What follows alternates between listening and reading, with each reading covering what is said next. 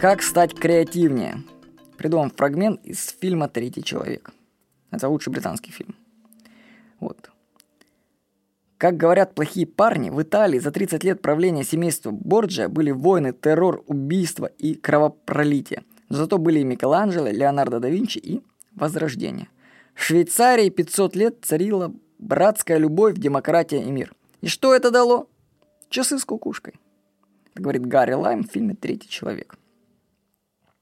Альф Рен, автор книги «Фанки идеи», пишет, что самый простой способ стать креативнее – я стал креативнее. Слово такое. Вот. Это выйти за рамки своей зоны комфорта и начать думать о вещах, которые вам противны. Ну, согласитесь, что есть вещи, о которых думать ну совсем не хочется.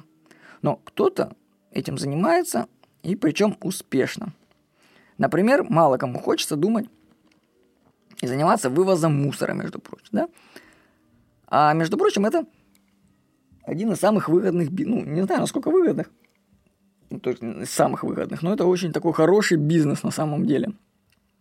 И так, например, в Италии вывоз мусора контролирует мафия, между прочим. Вот.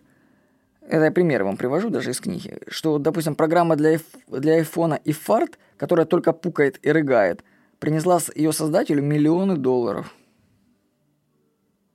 Компания Pure Digital Technologies выпустила самые хреновые, ну и при этом дешевые видеокамеры и продавала их на миллионы.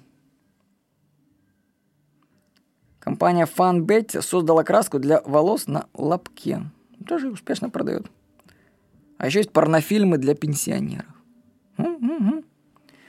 Альф Рен рекомендует составить список вещей, которые вам нравятся меньше всего.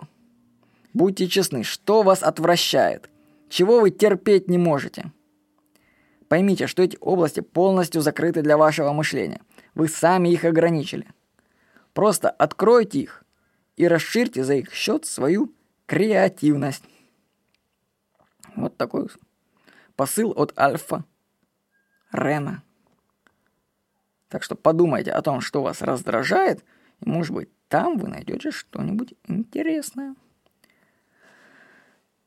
Кстати, то, что нас раздражает, мы тратим энергию на поддержание того, что нам неприятно. То есть мы выстраиваем защиту против этого. Если мы снимем эту защиту и не будем так защищаться, то мы, по, по крайней мере, получим энергию. Если будем вместо того, чтобы чему-то сопротивляться, просто начнем к этому нейтрально относиться, мы получим энергию для творчества, которую раньше задействовали на то, чтобы подавлять что-то негативное для нас. Вот. С вами был Владимир Никонов.